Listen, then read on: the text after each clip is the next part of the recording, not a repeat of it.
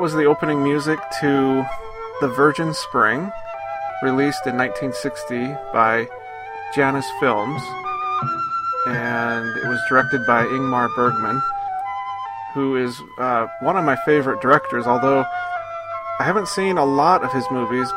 The ones that I have seen, I've really, really enjoyed, including this one. So I'm excited to talk about this. It inspired me to write what Bob described when he read it as a paper that you might write for a film studies class. so that's going to be on the web. That's going to be on the website, and you can read my notes, which are a combination of my own notes and the notes from the commentary that the author of the novel uh, Virgin Spring uh, had written. So she narrated the commentary on the uh, alternate track of the DVD. So, anyway, I'm Matt Johnson, and uh, you're listening to Classic Movie Reviews. You can find us online at www.classicmoviereviews.net or in iTunes. Just search for Classic Movie Reviews. And I think we're the top hit if you do that search, so pretty easy to find. And I'm recording from Seattle. This is a podcast about classic movies that I do with my dad. And I'm uh, Matt Johnson's dad. I'm Bob Johnson here in Los Angeles. And this is our 41st uh, podcast, I think. 42nd. 42nd. Uh, you'd think as many times as we've looked at this, I could remember what the number is. and you can you can find us uh, also on our our Facebook page by looking at classic movie reviews. Did you mention our website? I did. Okay, boy, I'm I'm in another world. a little bit about the movie. It was distributed by Janus Films. Uh, Janus Films dis- made and distributed a host of movies that uh, didn't get the widest distribution in the United States, but made it on the uh, big city circuit and college circuit. Max von Sydow is the uh, lead in the movie. I looked him up, and he's still working. Not only is he still working, but he is going to be in the new Star Wars movie that's coming out this Christmas. So my interest was already uh, off the charts, but then when I found out he was going to be in the movie, it just sort of like pushed it over the edge. he, he, well, I, I love it. He's 86 years old and he's still active. And the photos of him on the web pages that I were that I was looking at, he looks in great shape, like he's working out every day for five hours or something. I, I this, it's impossible to know how how uh, the box office for this film was because I can only find U.S. Uh, information on that. I think it was probably a bigger film in Europe. And the last bit of uh, information is it won the 1961 Academy Award as the best foreign language film of the year even though when it came out it was very controversial and it was banned in some locations in the US because of the violence. So it's it's quite an interesting movie. Ingmar Bergman wrote a letter to the film uh, board, sort of in, imploring them not to censor it because he said that sometimes you have to go against taboos in order to make a point. The film was well received here in the United States, but it was kind of panned both by audiences and critics in uh, Europe. And this movie came out at a time, sort of a transitionary time uh, for the for the director, but also for sort of auteur filmmaking. Uh, this was the last of uh, Bergman's historical dramas. The other one that's pretty well known is The Seventh Seal. He went on to make a series of what are known as chamber films, which are films that are set in one location or just a small number of locations, and it's much more character drama. Uh, this film has a lot of outdoor scenery. Uh, I think the location shooting is pretty important actually to this film. It really is. I was I found it to be a beautiful black and white cinematography, and as I mentioned before we started the podcast, it's both a sim- simple film in terms of its production, and yet it's extremely complex in terms of the levels of storyline that are going on. And just an aside, since many of our ancestors came from Sweden in the late, late 1800s, I was really drawn into the film by the uh, farm that they lived on, and and just that whole culture and ambiance of that of that period.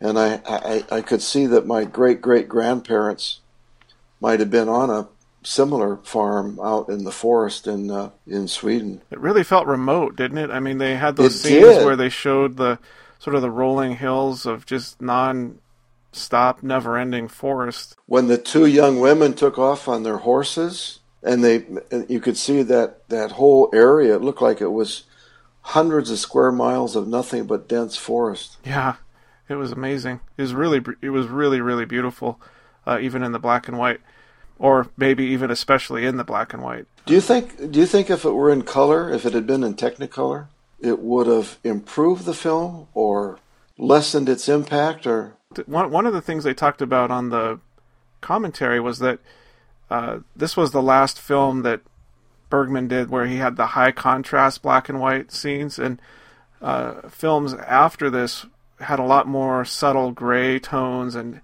not a lot of deep, you know, dark blacks and, and bright whites. And I found the high contrast black and white to be really effective. It it gave it almost a, a painterly quality almost, and it really complemented the acting of I, I think especially Max von Sydow. He, he looked almost like a statue in some scenes, like a Renaissance he statue. really did he really did and there were some scenes where he was sitting in that great room that they had for their farm in that chair and he looked like he was on a throne Yeah, that didn't that the, the way they had that set up didn't it kind of look like Jesus' Last Supper, like that painting? it did Yeah, It did. yeah, I, I hadn't thought of that until just now, but you're right. Uh, one of the things I thought about as I was watching the movie is that I think there's been a lot of movies subsequent to this that have a similar plot line and a, a lot of westerns. But more recently, uh, the Liam Neeson film Taken uh, is really similar to this in in that his daughter is kidnapped in that movie and, and sort of uh, taken away to go into a sex ring, and he takes his revenge out and ends up rescuing her.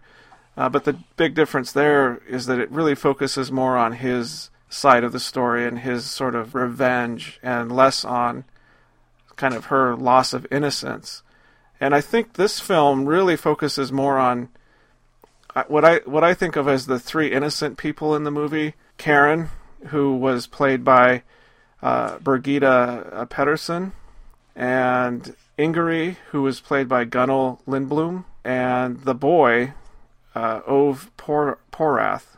And I th- I think that the story we kind of see the story through their eyes in, in a lot of ways, and uh, the loss of their innocence uh, is what to me makes the film really powerful. It, it does, and uh, the uh, the daughter, who is is raped and murdered, could not have looked more like an angel. She was dressed in that beautiful uh, gown and that blonde hair, and even her horse had an angelic quality to it. Yeah, she she reminded me of like a fairy tale princess almost. Yeah, And then her foster sister, uh, but she was more representative of the old Swedish values and, and the old religion, and uh, she worshipped Odin. And at the beginning of the film, she kind of uh, invokes a curse or a you know a, a prayer to Odin that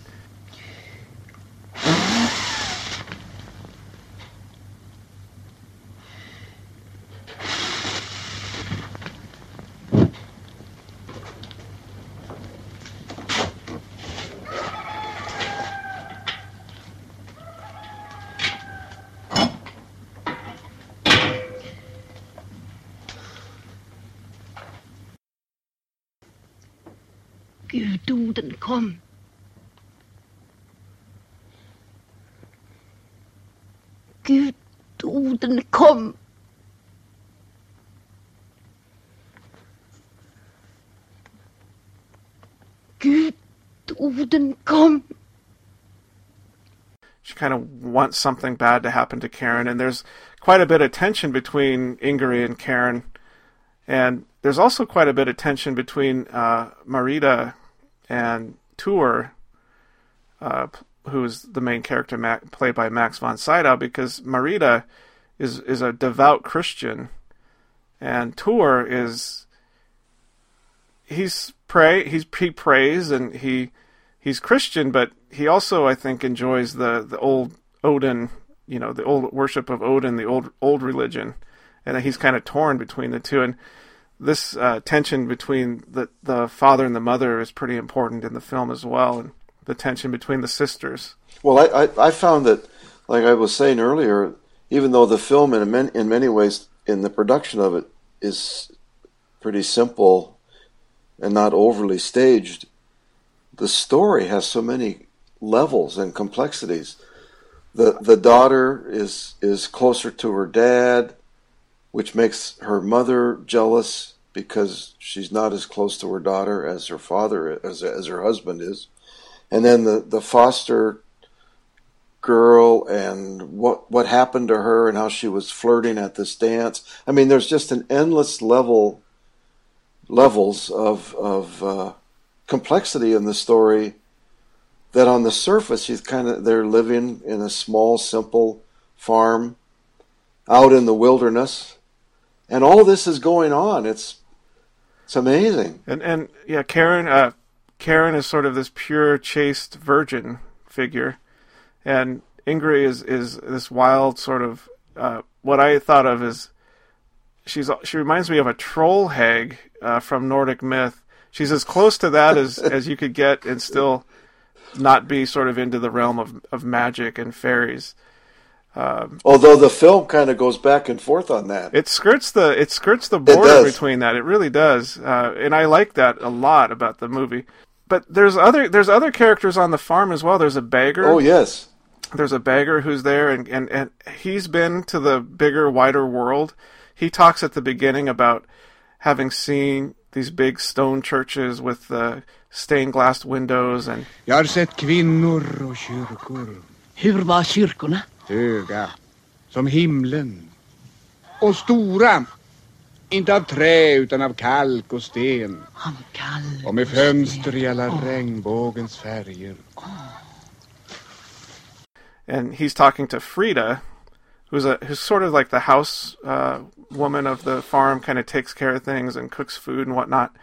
And she is sort of enthralled by the beggar's descriptions of the church.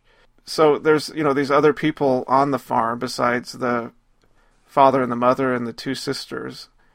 And it looked really uh, true to probably what it was like. There are chickens kind of in the f- front part of the house, and you go out into this muddy courtyard and there's this enormous pig. I mean, it's it, it, it's just so realistic. You could almost smell the farm animals, couldn't you? yeah, you could, especially when the chickens are right in your front door. yeah. uh, and then they have a fire, an open fire going in the big great room, and it's only uh, vented through a kind of an open shutter vent in the roof. There's no chimney or anything like that. No, it's very, very primitive. It could have been. I mean, this was set during medieval times, but uh, it could have been even further back in history than that. It was very primitive. And it probably was consistently that way for hundreds of years. I, I wonder uh, how long it was before sort of mo- the modern world encroached upon farmhouses like that. You know, I oh. I would think it was probably not until the 19th century. I would guess so. In, in, uh, in some parts of the world, it's it might still be like that. Many ways, many many ways like that. Um, you know, if you were to describe this movie in a couple sentences, you would describe it as a story about uh, these two sisters that head out into the forest to deliver candles to the church, and you know something bad happens along the way, and the father ends up taking revenge for what happens to one of his daughters. I mean, that's that's like a three four sentence synopsis of the movie, but it totally sort of misses out on all the nuance and, and what I find to be the really interesting things that that that happen during during this uh, these events. There's just like you said, layer upon layer of, of interesting setup and plot details and tension between characters and interplay between the Christian ideals and the the old you know Nordic uh, religious ideas. It's just really complex and interesting. I'm not even sure how we can go about describing all that, but Well, I was thinking maybe, and I haven't done this on my notes, but I could recall like a half a dozen favorite scenes, and that might help me focus on this because it, it's so um, complex a movie that it, it could take us into a lot of different areas. That's Yeah. probably why you found it so uh, fun to write that narrative that you put together. There's just so much going on. But I'll I'll kick it off by starting with a few favorites of mine that we've already talked about, and that's the beautiful black and white photography or cinematography of the countryside, the realism of the farm and the farmhouses, everything about the place. They all look like they, uh, you know, maybe maybe bathed in that bathing room once a week or once a month or something like that. Were, the uh, I imagine the floor of the place was in was dirt. I don't know that, but so those those are favorite scenes that get us to where we are, kind of talking about the film as it progresses. Well, I would, I guess I would start off by saying that I really appreciated the cinematography of the movie, and to me, it falls into two parts. The first part being basically the first sort of like hour of the movie where they're getting ready to go on their their journey and they're packing up and and you know they're they're heading out and they're actually on the the journey. They're they're riding their horses along a really beautiful lake uh, headed up into the hills you know through some wooded areas and that was really beautifully done and that was uh, sort of like a classic either you could either call it a Bergman or maybe just a more broadly Swedish sort of auteur style. I mean, the camera's stationary, the subjects are moving through the frame, you know, beautiful scenery. It's just very sort of idyllic uh, and and calm and peaceful. And then they get to the point where they get to that stream, which is to me sort of the boundary, uh, both physically and metaphorically in the movie, where they cross over into like sort of this other realm. And the style of filmmaking changes dramatically where now now the camera is moving and it's tracking along with the characters and and it, it's it was uh, pretty well known that Bergman was a big Akira Kurosawa fan and he really liked the movie uh, Rashomon and that's a very you know Kurosawa type of filmmaking uh, style and he emulated it perfectly in the second half of the movie and and I just enjoyed watching that. I, I just regardless of the story, I really enjoyed the cinematography. The way it was put together, Yeah. I agree. I, kind of that transition from the uh, the beauty and and peacefulness of their journey when they run across that old cabin with the hermit. Uh, sort of also portends the change that's happening, and it took me a while to realize that I think that person and that cabin is meant to sort of symbolize the fact that they're going from a peaceful area into this dark, forbidding forest. And that guy was, uh, uh, to say he was odd is an understatement. when he had that box of uh, souvenirs, Yeah, there was a I- finger. I think there was an ear. There was a dead bat.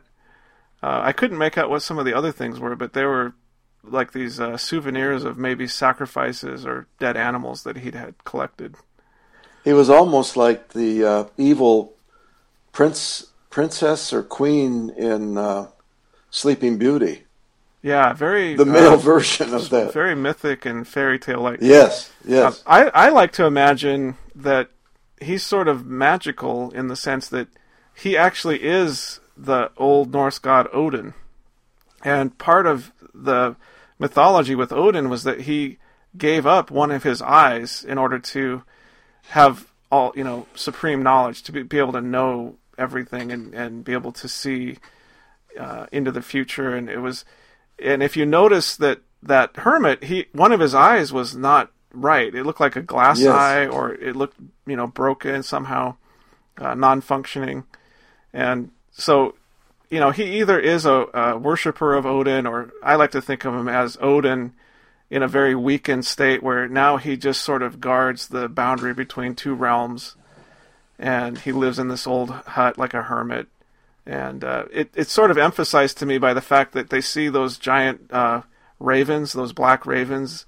They see one as they approach the forest, and they see one as they leave. And uh, on the way back from the forest, they don't see the old man. Like, No, like he's it- not there. Like he's disappeared. It's it's completely gone. This is what I was referencing earlier when I said the, the levels of complexity in the story. It's it, it's there's so much more to it than than what I thought it was going to be before I watched it. I'm I'm sitting here smiling because it's it makes me happy when I get to watch a movie that I that I get to think about so much, and it just gets I my know. it gets my brain really uh, working on all these ideas. I have to believe that when it was put together, all the people involved in it wanted it to have those levels of complexity. Um, I think my next favorite scene is as she as as as the daughter. I just forgot her name. Karen or Ingrid? Karen. No, the the the virginal, real uh, biological do- Karen. Karen. There, she's riding along, and and and this foster daughter senses all of the badness that's going to happen in that forest, and she doesn't want to go. With. Vi vänder om och rider hem. Men varför ringer du? Vi ska ju till kyrkan.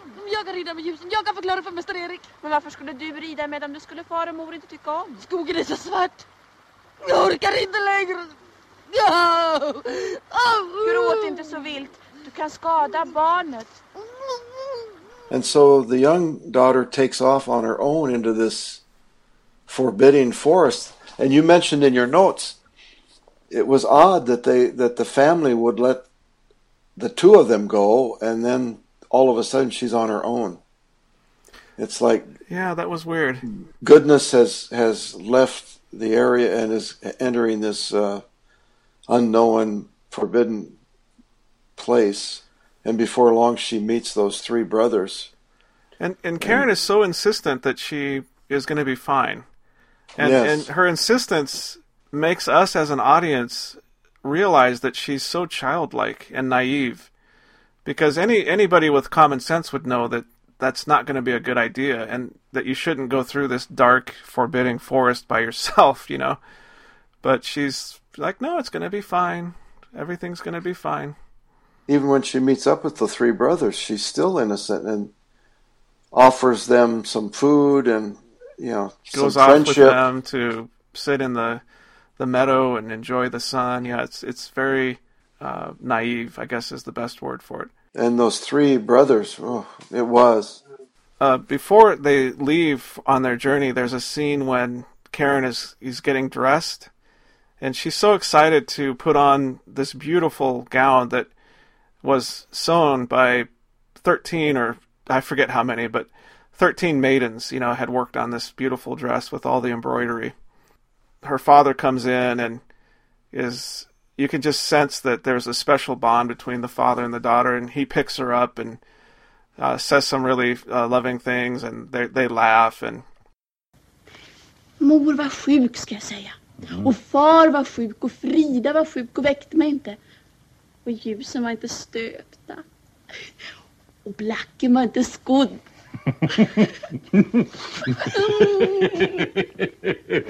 Oh, nu rider jag till fjälls med denna stygga mön och säger att sådan dotter vill jag inte ha.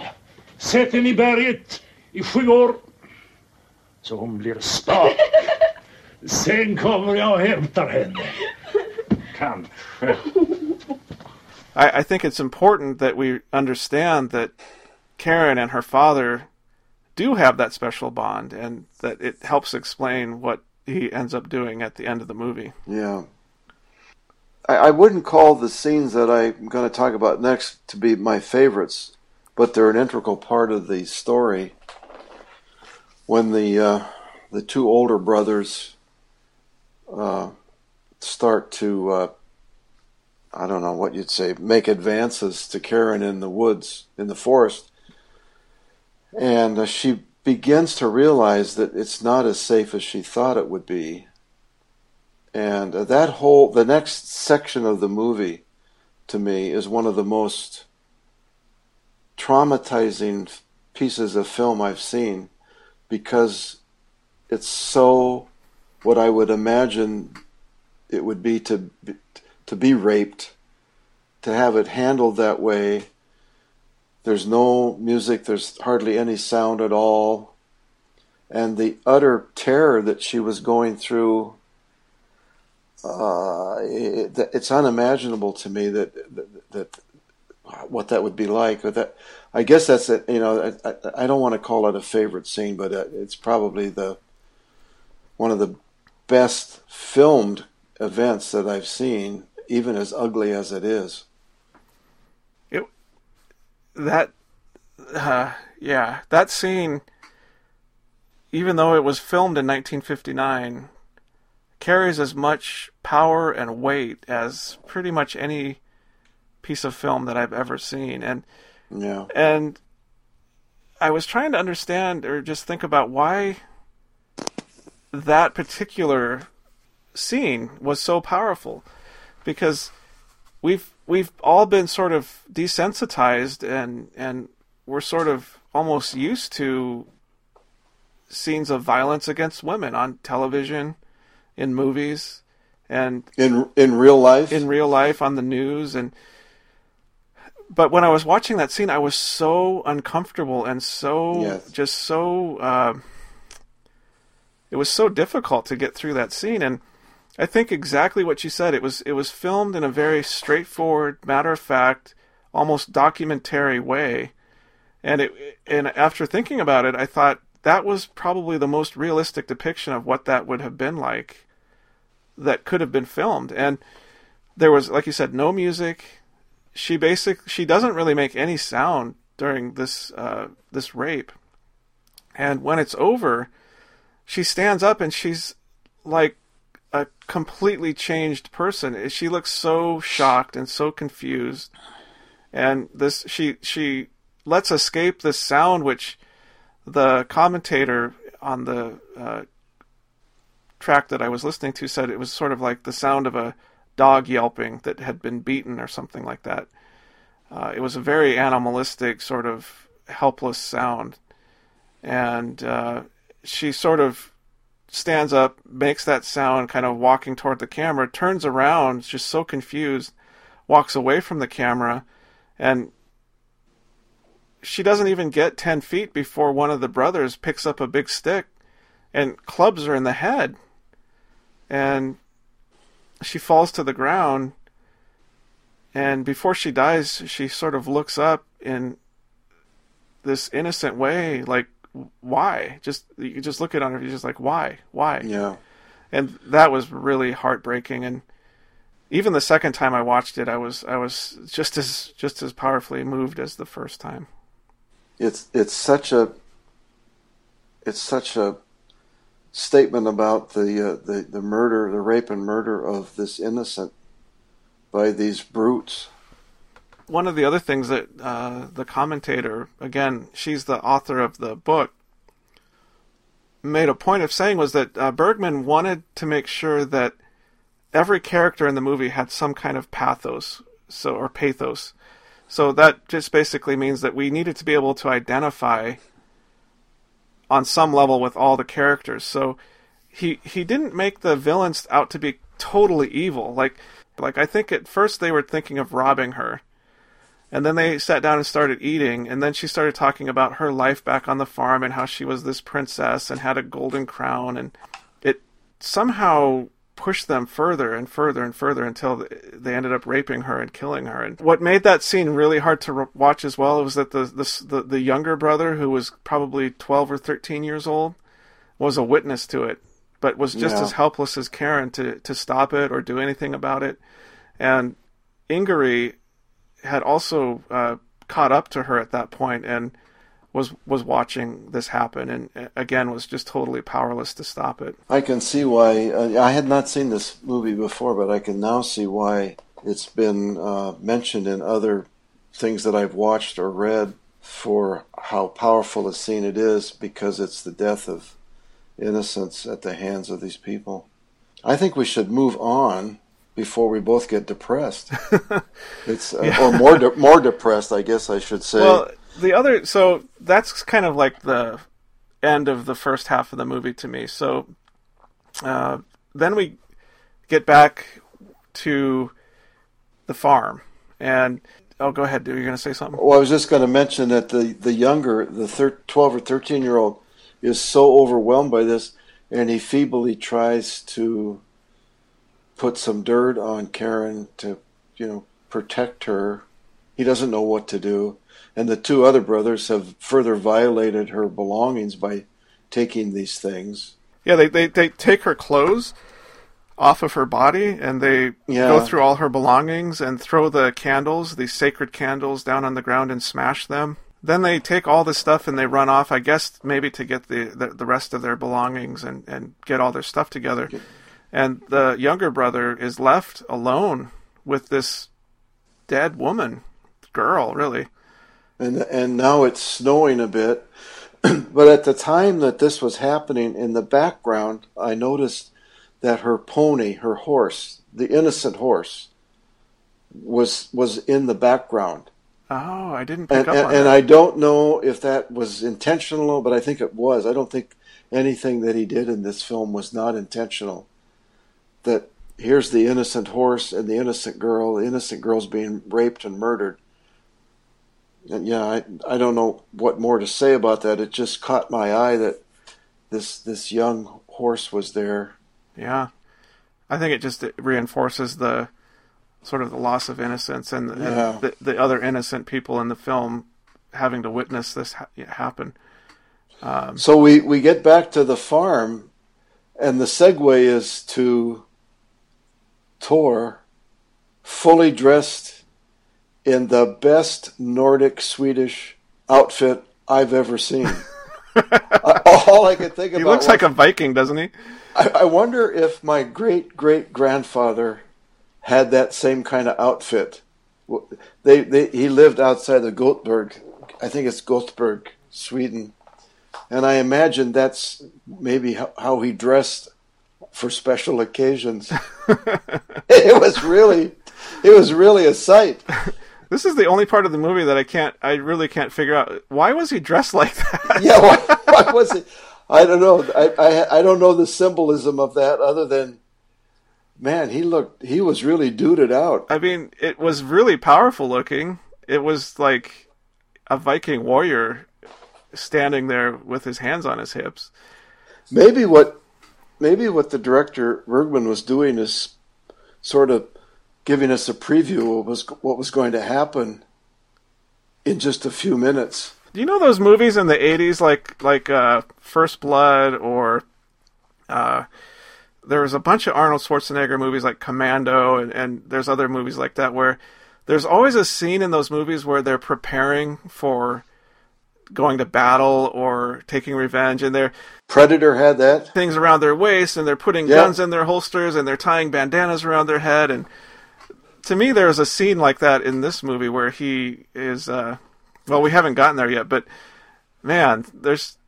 I, this is the first movie that we've watched that's the early earliest example of a, a, a situation where a character goes through these preparations to do what he needs to do next in the film. Well, they they, they opened their doors to this trio of murderers, not knowing what the murderers have done, and the whole scene inside that great room after they're welcomed into the farmhouse. I knew something was going to happen. It was just possible not to know that there was going to be trouble down the road. And the three of them looked so guilty. They looked so guilty to me. That's probably because I'd seen what they'd done. Well, but- especially the little boy. I think he Yeah. was the one that felt the most guilt.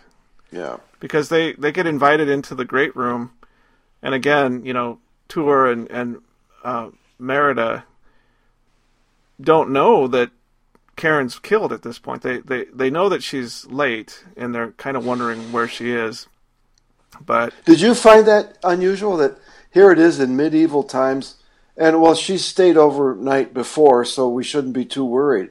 I thought that's kind of odd that they wouldn't be more concerned. the mom was was really concerned, but but Töre was was not, and And I found that odd. Yeah, I did find that a little bit odd. I wasn't sure how to reconcile that. Um, but we get it. We get to the scene where the three villains, the the two older brothers, and I I, I hesitate to call the younger brother a villain, but the, three of them are invited to eat dinner with the rest of the people that live on the farm there. Before they get started, uh, Märeta, the, the mother, says, "Well, we need to say our prayer."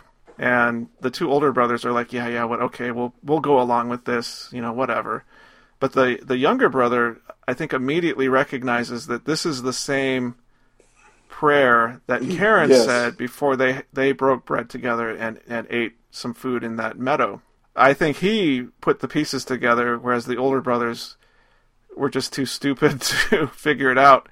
As they're eating, the the young the young boy, the young brother, throws up again. Uh, he had thrown up earlier when he had tried to eat after the rape and killing of Karen in that uh, meadow. The older brothers are sort of apologetic for that, and you know he they make some excuse and they sort of finish their meal really quickly and then Frida pulls the younger brother away from the two older brothers and says, "You come with me. You need a good night's sleep. You just need to rest." And kind of puts him to bed in this straw bed, and everybody sort of leaves the the main hall there, and the two older brothers are continuing to kind of sit at the main table and, and eat some bread and whatnot. And then out of nowhere, like literally, his face just appears in the frame. Uh, the beggar Röken darrar där uppe. starts talking to the young bro- the, the young brother, Som om hon jämrar sig och var rädd. Ändå ska hon ju bara ut i luften. Där ute har hon hela rymden runt i. Men det vet hon inte. and tells him a story darrar där inne i solen. about a, a, a, a vision or a, nightmare of going Samma sätt är det into this you know distant land, this purgatory, and ängslas som ett falling into this fire, this this huge pyre that has been lit, and he's going into the fire, but just before he gets burned, a strong arm reaches in and a strong hand pulls him out. Sist ska du stå framför ett berg av fasa. Det sprutar eld som en ugn och vid dess fot öppnar sig ett hiskligt svalg. Alla slags färger flammar där. Koppar och järn, blå vitriol och gul svavel. Det blänker blixtrar om lågorna som fräter på klippblocken. Och runt omkring hoppar människor små som myror. För detta är den ugn som slukar mördare och våldsmän.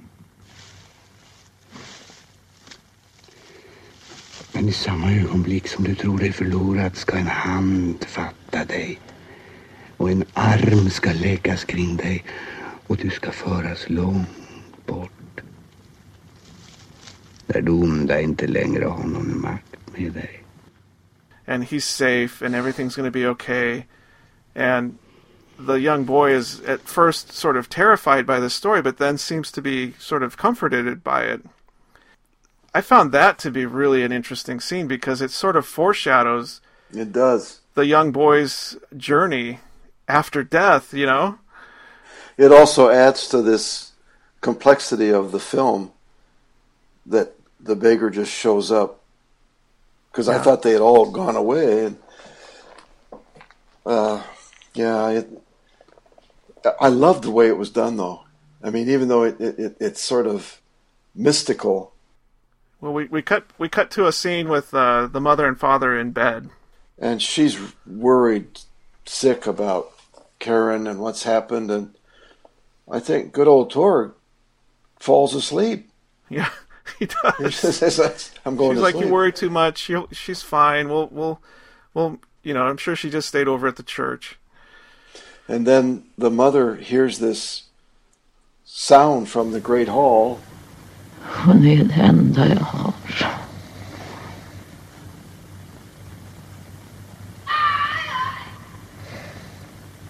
and she goes to investigate, and she finds that the younger brother, who's also a victim in this, I think, has been hit by the two older brothers. That's what made the sound. The talkative brother then thinks, well, I've got to make a peace offering. So he pulls out Karen's dress, this beautiful dress, and offers it to Mer- Märeta? Märeta, I think. Märeta. And she, you could, I watched her and you could tell she was just, uh, uh, uh, she couldn't believe what she was seeing. But she knew that she had to not react to that or they'd kill her. Because she immediately recognizes it as Karen's dress, and not only Karen's dress, but it has bloodstains on it. Yeah. And the talkative brother tries to sell it to her almost, and and uh, Märeta says, Ska tala med min husbonde om vilken lön som kan anses skälig för en så kostbar klädnad. "Well, I, I need to talk to my husband about what a just reward would be Yeah. for such a gift," and I think that had such a double meaning. It sure did. And it wasn't very long before they found out what that was. so let's see. Uh, she exits the great room and, and that part of the farm and has the presence of mind to put a big lock on the outside of the door. Now, for me, I would have a big lock on the inside of the door to keep out people that are coming by the farm but yet they have a lock on the outside of the door.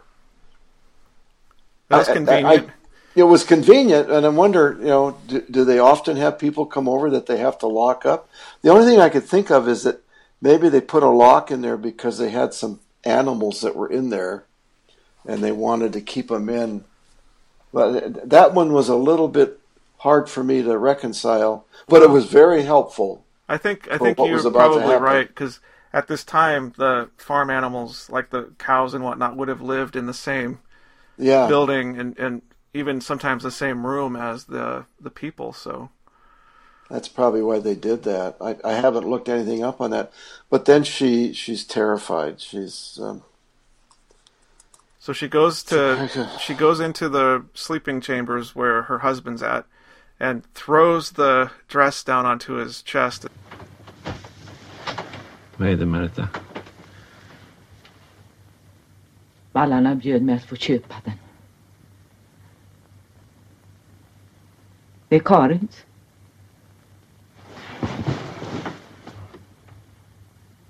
Det blod på den.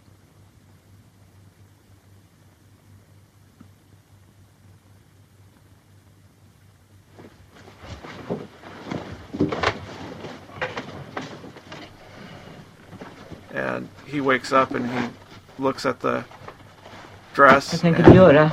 this look of recognition and shock comes over his face and it's not it's not even 15 seconds before he starts to take action. I mean, Yes. this this is a man who doesn't like dilly dally. Like he knows what he needs to do. and he doesn't have much to say. He just he's been transformed. He's going to kill them.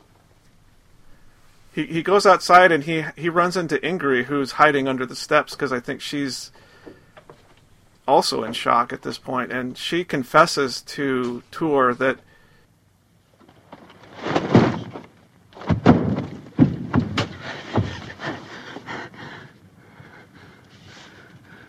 Berätta vad du vet. Döda mig först. Jag har större skuld än dem. Jag ville det. Ända sedan jag blev med barn har jag hatat henne. Samma dag som jag bad om det gjorde han det. Det var han och jag, inte vallarna. De var besatta av honom. De kastade sig över henne som jävlar. Alla tre på en gång. Och det vräkte omkull henne. Och det höll henne. Och så tog de henne. Du såg det. Jag stod i skogen. Jag såg det.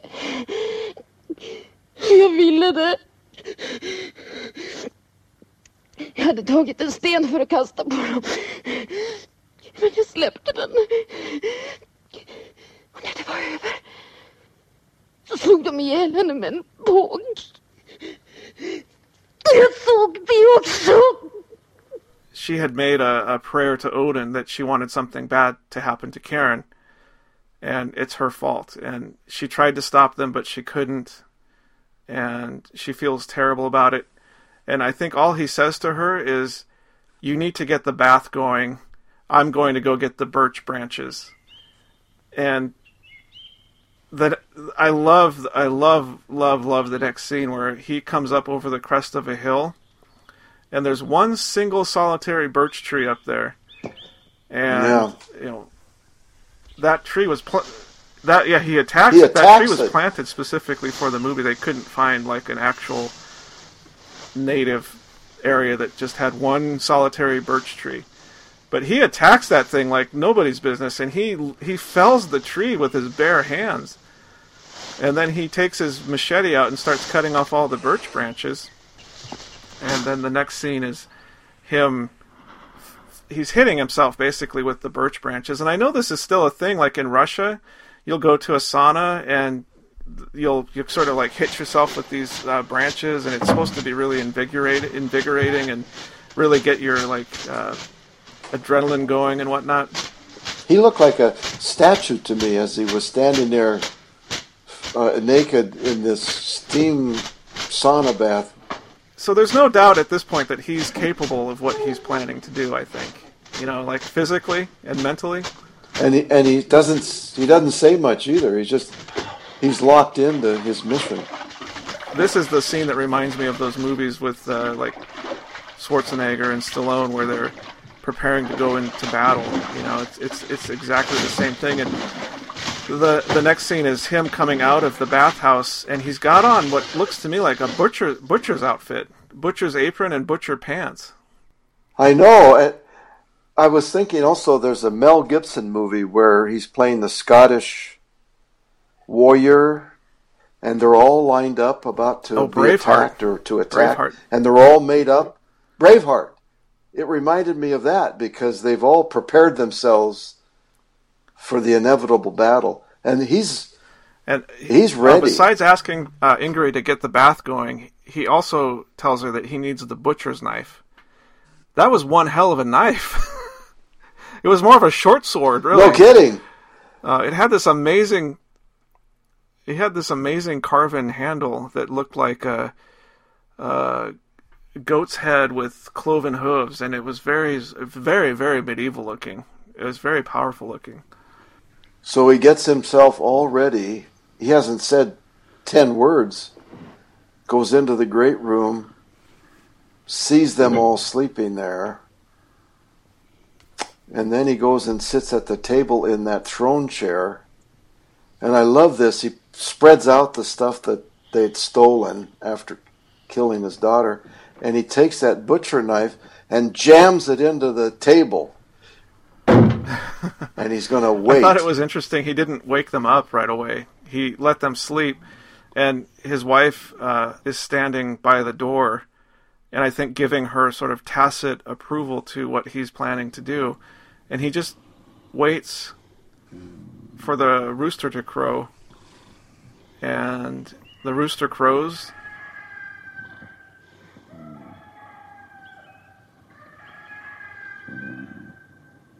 He gets up, grabs the butcher knife slash, slash short sword, and goes over and wakes up the, the brothers.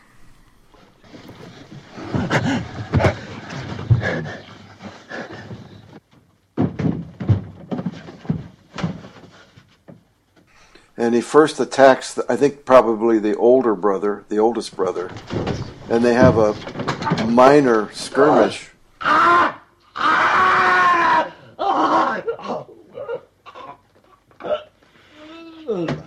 But then the camera work on the murder of the older brother was amazing. They're fighting, and Thor gets him over the chair and kills him. And the guy is the, the older brother is looking into the camera as Thor takes that short sword and jabs And it into his heart. It's important to know that on the, the tall I'm- chair uh, on either side is a carven figure of a saint.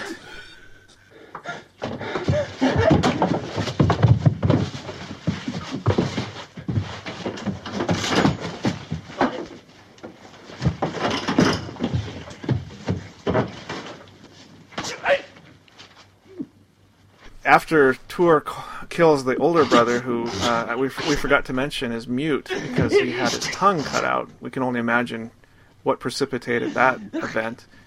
Uh, he then goes after the what we think of as the, the, the younger brother, uh,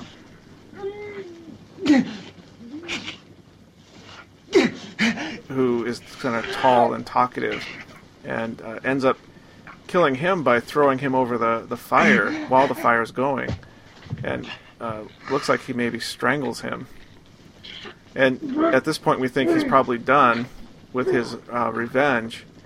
Uh, the the young boy, the the youngest brother, uh, gets out of bed and runs over to uh, Märeta uh, for protection, which she does offer him. Uh, Töre is sort of in a, a, a bloodlust at this point and, and just runs over, you know, storms over to Märeta and grabs the youngest brother and uh, picks him up over his head and then dashes him against the wall, uh, killing him probably from a you know, traumatic head wound. Sort of immediately knows that he's broken whatever code uh, he thought that he was operating under. You can tell that he re- he regrets that he had done that, but it's too late. And Märeta just falls on the, the young boy and, and is weeping. Töre goes out into the farmyard and and he starts marching down the hill toward the forest, and everybody is sort of uh, caught up in his wake and is following him along.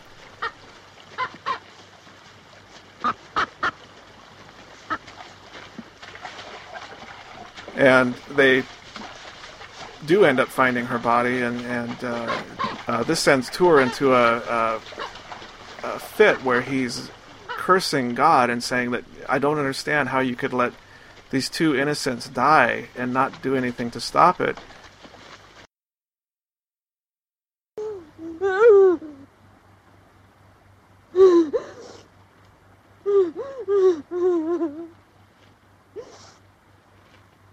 Du ser det. Gud, du ser det. Det oskyldiga barnets död och min hämnd. Du tillät det. But that yet in his next breath he says that he will build a church out of stone with his own bare hands. They go over to basically pick up Karen's body, and as they're picking up her body, a spring sort of magically appears where her head had been resting. And uh, Ingeri, you know, washes herself in this spring water, and it's almost like a baptism. Uh, like she's she's giving up her her pagan ways and, and becoming a Christian at that point. The last shot in the film is of all of the people that live on the farm. They're arranged around the spring. It's almost like a painting, and then we fade to black. And so it's uh, again, it's a very powerful and, and complex film with a lot of layers. You could watch it as just a simple sort of uh, tale of revenge, or you could watch it as a commentary on uh, this transition period in Sweden where the Christian ideals were vying for supremacy with the old Nordic uh, ideals of. Again, I ended up writing about a six-page uh, summary of the film, and that will be on the website, and you're you know you're welcome to read that.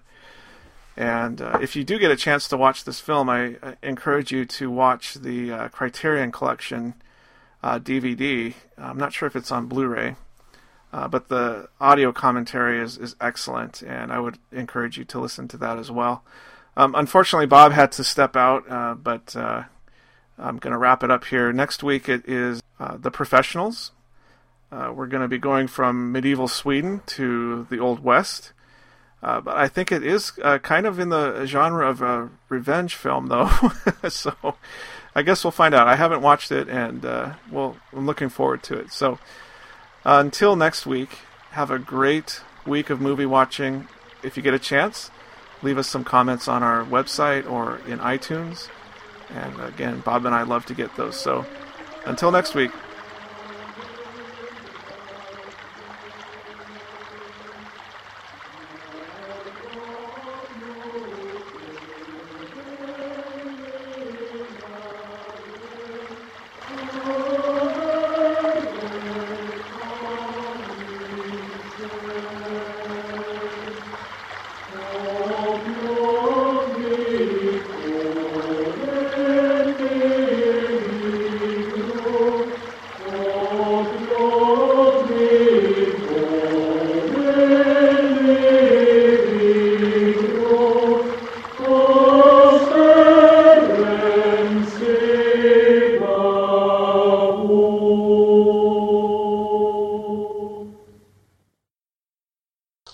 I could understand some of the Swedish language. I have no idea why. There's a scene where he says a sentence and it's totally English. Like you don't even need the subtitles to understand it. Yes. And every now and then you'd pick up a word that was in English. So there's definitely some English words in the Swedish language.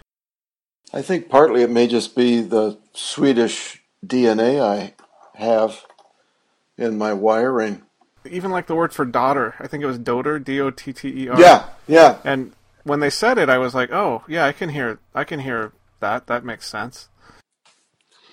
That's it. You know, I, I this movie is terrific. I don't know if his other movies are like this because I've never watched any of his movies, but this one is just amazing. The only other one I've seen, uh, I've seen um, the Seventh Seal, and I've seen Wild Strawberries, but I haven't. I, I now I'm wanting to go and just watch all of his movies, like just from the start. I can see why so many directors, like Woody Allen and I think uh, Martin Scorsese, say he was an excellent director. Um, the thing I liked about it, and we can talk about it as we're doing the recording, but it's both simple in terms of how it's produced and really complex in terms of the different levels of the story.